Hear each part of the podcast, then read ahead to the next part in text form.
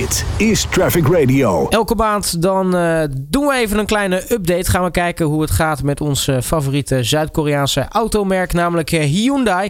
En iemand die daar uiteraard elke maand over praat is Mike Bellinfante. Mike, hele goede middag. Een hele goede middag. En het favoriete automerk, dat horen wij natuurlijk graag. Ja, dat snap ik ook wel. Want die zijn natuurlijk een leuk merk. Maar Mike, jij maakt natuurlijk veel dingen mee. 2020 is net begonnen. Maar volgens mij heb je al heel wat avonturen mogen meemaken. Ja, ik heb heel wat kilometers, zowel in de auto als in het vliegtuig gemaakt. We zijn dit jaar briljant begonnen, want er is een grote Consumer Electronics Show in Las Vegas. Dat leuke dorp in Amerika waar mensen nog wel eens weten te gokken. En daar is een enorme show. Daar komen 150.000 mensen op af elk jaar voor de laatste gadgets. En nou had Hyundai een bijzondere gadget dit jaar, namelijk een vliegende Hyundai.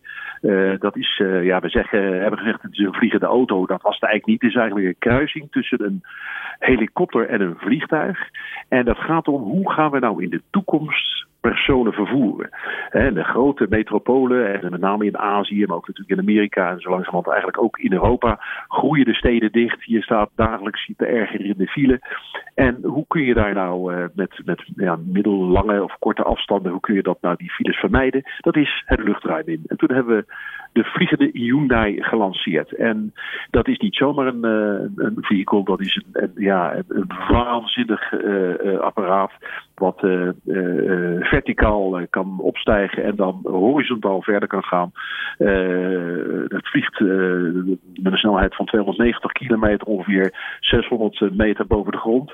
En zo vermijd je de files en je kunt de afstanden van tot 100 kilometer maken, voorkomen emissievrij. En dan kom je heel snel op de plaats van bestemming. Dat hebben we laten zien.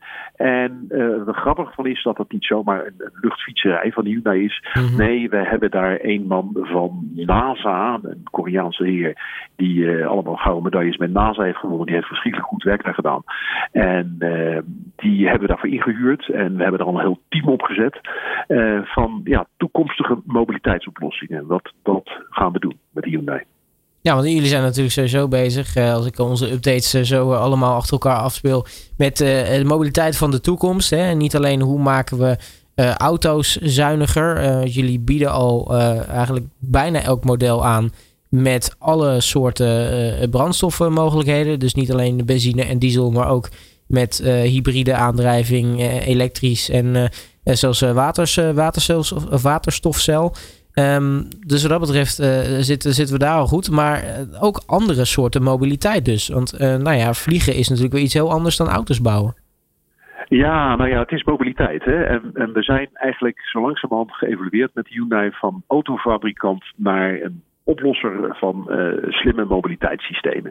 We hebben een Hyundai Cradle, en dat is zeg maar de kraamkamer van toekomstige mobiliteitsoplossingen. Daar zijn we al mee bezig. En daar hebben we bijvoorbeeld exoskeletten hebben we daar gemaakt. En wat zijn dat nou voor dingen? Dat kun je dus zeg maar jezelf aanmeten en dat helpt je om bijvoorbeeld lichamelijk zware taken te doen als je bijvoorbeeld in een distributiecentrum werkt. Maar als je een handicap hebt, dan kan dat je ook helpen om mobiel te zijn. Dus we zitten in mobiliteitsoplossingen en dat gaat van exoskeletten, dat gaat naar persoonlijk vervoer en dat gaat naar groepsvervoer en dat gaat dus ook naar vliegende voertuigen, auto's, bommertjes, scootertjes, skeletpakken. Alles wat je kan verzinnen, daar zitten we in. Hyundai is natuurlijk een enorm bedrijf en heeft gezegd, dat is de toekomst. Daar willen we miljarden tegenaan zetten om daarin te investeren. En daar zie je nu de eerste vruchten van zo langzamerhand ontstaan.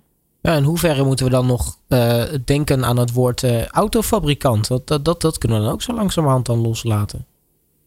Ja, nou, Hyundai zit al, en schrik niet, we zitten in de lucht- en ruimtevaart al een hele tijd. De snelle treinen die in Korea rijden en ook in andere landen zijn ook door Hyundai gemaakt. We zijn de grootste scheepsbouwer ter wereld. We maken treinen en ik ben in Nederland dan de woordvoerder van de mooie autotak.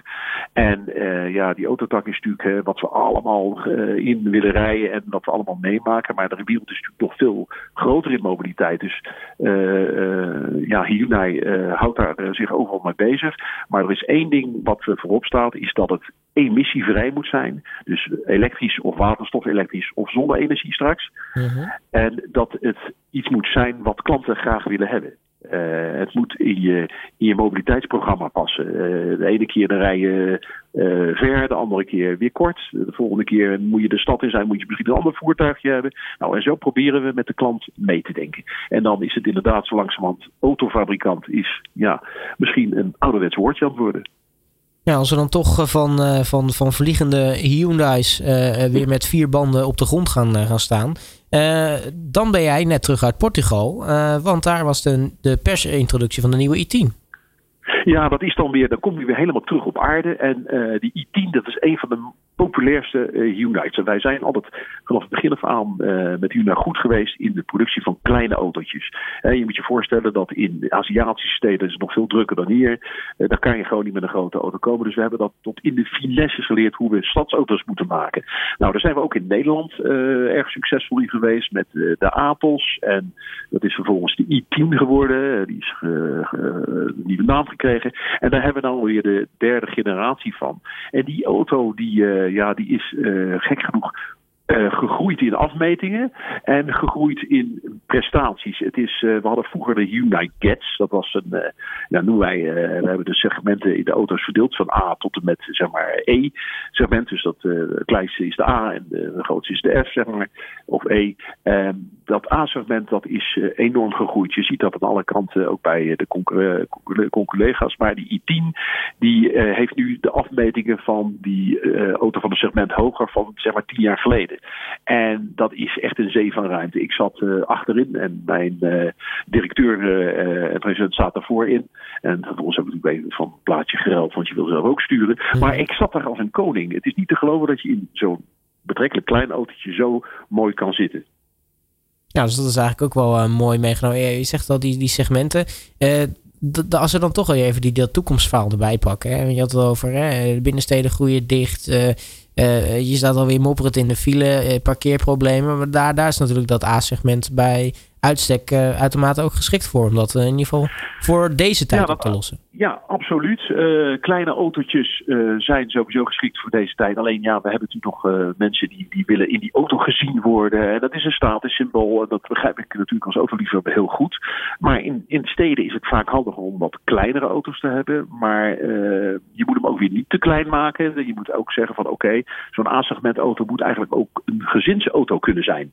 En dat er 4 of 5 volwassenen in kunnen zitten. Nou, die willen ook wat bagage meenemen. Dus nou, zo'n auto hebben we ontwikkeld. En dat is natuurlijk heel makkelijk om €100.000 een auto aan te bieden en dan zeggen, oh, wat een geweldige auto is. En dat is het dan ook vaak. Maar als je minder budget beschikbaar hebt voor mensen die dat niet willen of kunnen uitgeven, dan is het natuurlijk ontzettend moeilijk om een stadsauto te maken. En nou, daar zijn wij nou de kampioen in. En als je ziet de verslagen die in de pers hebben gestaan van de beste A-segmenten die ooit gebouwd is, werd zelfs in de Autowies Telegraaf genoemd. Dan denk ik dat we het goed gedaan hebben. En dat was een feest om je mee te maken in de salon. En daar kun je inderdaad alleen maar trots op zijn. Tot slot, Mike. Zijn er nog wat spannende dingen die jij de komende tijd gaat meemaken? Nou, er zijn allemaal spannende dingen. We krijgen nieuwe auto's komen eraan. We krijgen allemaal ontwikkelingen op het gebied van elektrisch rijden, waterstof elektrisch. Dat is ook een elektrische auto's. Wij zijn het merk dat in 2020 enorm voortvarend van start gaat met elektrisch rijden. We hebben de Kona Electric, we hebben de Ioniq Electric. Die zijn vernieuwd en opgefrist. Dat zie je dit jaar ook weer gebeuren. We gaan meer waterstofauto's leveren dan we hadden gedacht. We gaan proberen om goede bedrijven aan ons te koppelen. Het is echt een jaar, niet hol of stilstand. Het is alleen maar hollen dit jaar. Maar dat maakt dat alleen maar leuk. En dat zet Hyundai als automerk en als oplosser van mobiliteitssystemen gewoon goed op de kaart. We zijn benieuwd. Mike Bellinfante van Hyundai, mag je hartelijk danken voor je tijd. En ik zou zeggen, tot volgende maand. Absoluut. Dank voor je belangstelling. Dit is Traffic Radio.